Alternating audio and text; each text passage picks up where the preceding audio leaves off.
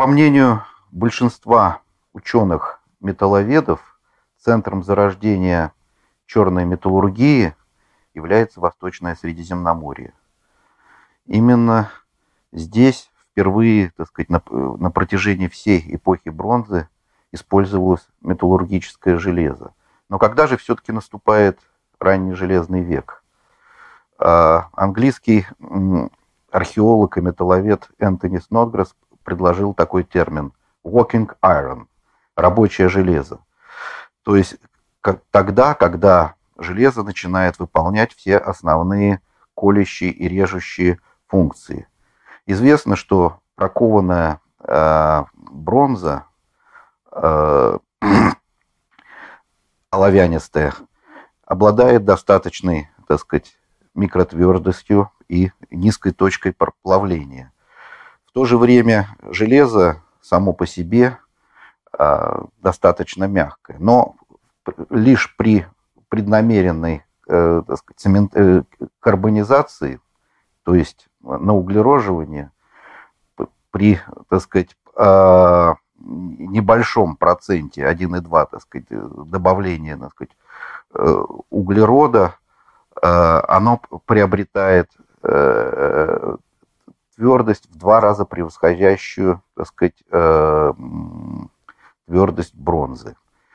И переход к железному веку в этом регионе где-то произошел в XII-X веке. Но э, в силу того, что железо э, сохраняется очень плохо, археологическое, а определить, э, э, так сказать, преднамеренно оно карбонизировано или, так сказать, случайно, можно только методами металлографии, то есть когда сохраняется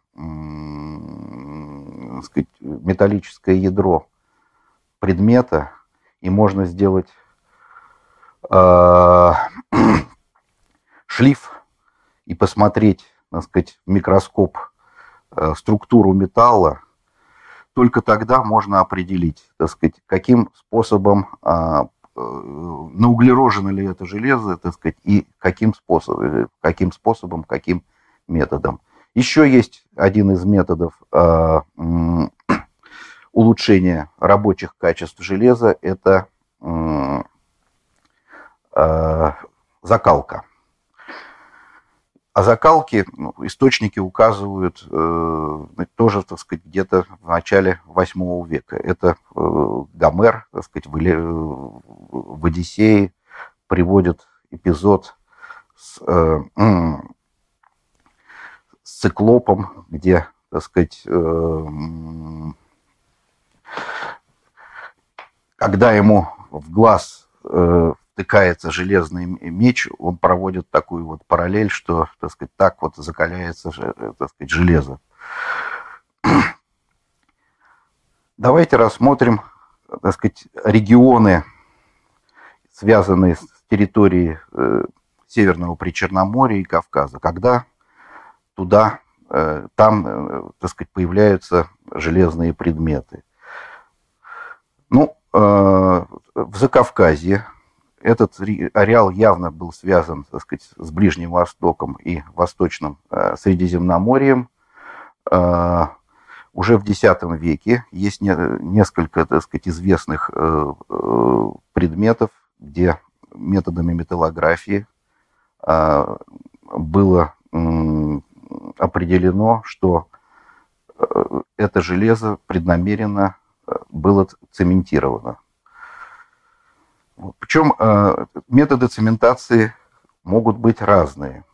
Это, это может быть цементирована заготовка, то есть до того, как кузнец начинает э, отковывать какое-то изделие, э, Э, предмет, вот эта заготовка держится очень долго э, в каком-то, так сказать, сосуде вместе с э, рогами и копытами животных и томится в течение 8 часов, чтобы получить какой-то вот тоненький, так сказать, слой стали. Вот. Либо это может быть односторонняя цементация, когда одна сторона изделия закрывается глиной, вот, а другая помещается, вот, вернее, а другая, так сказать, цементируется, но таким же способом. Но вот эта преднамеренная цементация, она достаточно хорошо видна, так сказать, вот на этих металлографических шлифах. Ну и может быть случайная карбонизация. То есть вот это улучшение качества, так сказать, вот как-то, так сказать, попадает, ну, э, вот этот углерод случайно. Но опять же это хорошо видно на шлифах. Ну давайте э, перейдем, значит, э, к другой традиции. Есть еще традиция э, средняя, э, центральноевропейская и причерноморская. Здесь а, очень долго использовалось чистое железо. Причем оно использовалось вот в белозерской культуре, это эпоха перехода от бронзы к железу, финальная бронза, эпоха перехода от бронзы к железу, использовалась э, в результате того, что стало плохо поступать бронза Кавказа. То есть источник бронзы как бы иссякал, и а, так сказать, э, о железе уже было известно.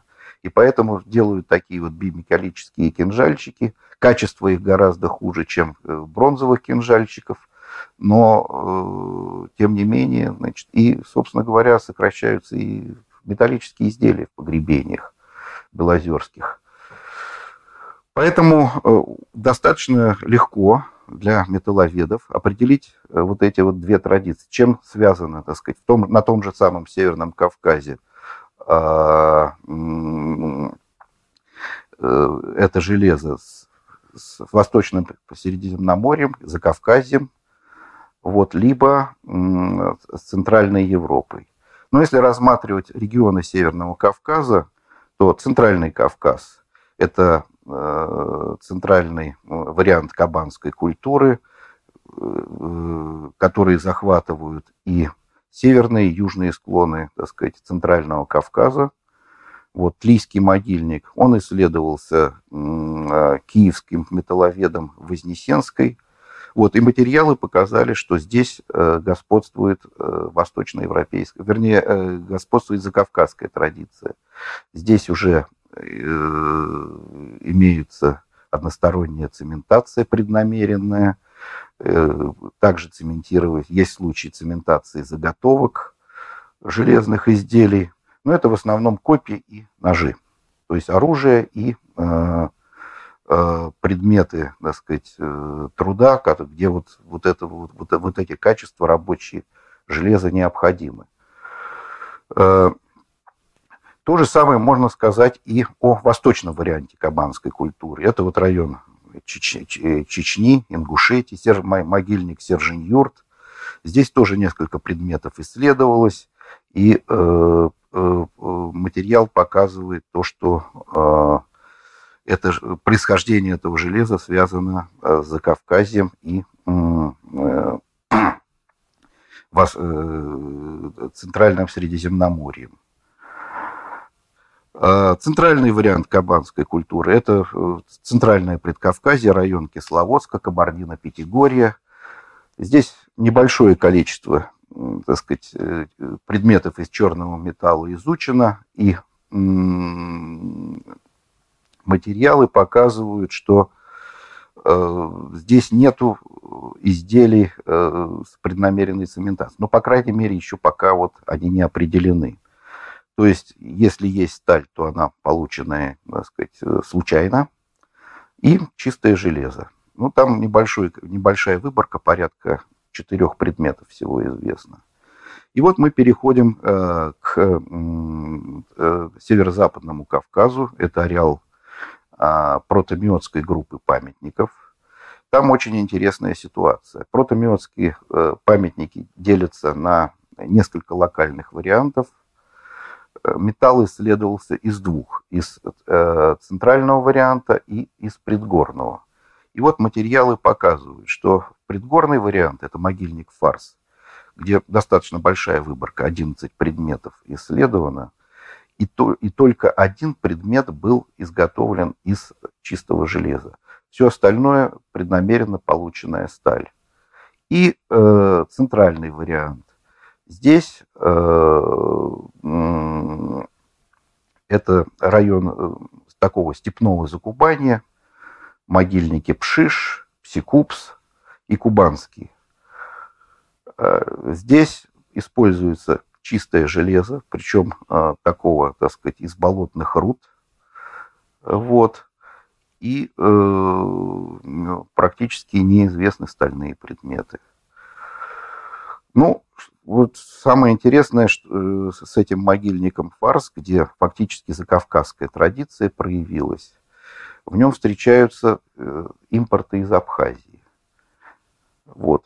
Подняв некие источники, так сказать, средневек, э, ну, средневековые, мы выясняем, что в этом регионе вообще нету рудных проявлений. То есть нету гематита, магнетита, так сказать, откуда могли так сказать, получать э, люди железо. И, скорее всего, это был э, импорт в заготовках из Закавказья. Э, ну, это доказывает и двусторонние связи, так сказать, этого региона. Это Майкопский район Республики Адыгея, вот, и Абхазии. Здесь имеем мы э, несколько, так сказать, абхазских наконечников копий, вот, которые хорошо отличаются от протомионских. Есть ряд украшений, и в то же время, так сказать, э, протомиотские копии мы находим так сказать, в районе Ишерского городища. В Абхазии много рудных проявлений, там достаточно а, развито было металлургическое производство – и э, там же зафиксированы вот эти же, э, так сказать, металлургические приемы карбонизации, э, какие имелись на изделиях э, в могильнике Фарс.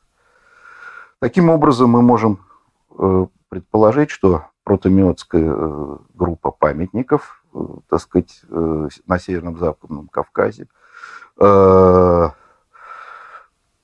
переход к железному веку был в рамках вот этих двух традиций. Значит, одна из них закавказская, где, так сказать, уже известно преднамеренно полученная сталь сразу появляется, и другая, значит, вот центральноевропейская, где э, достаточно долго используется чистое железо.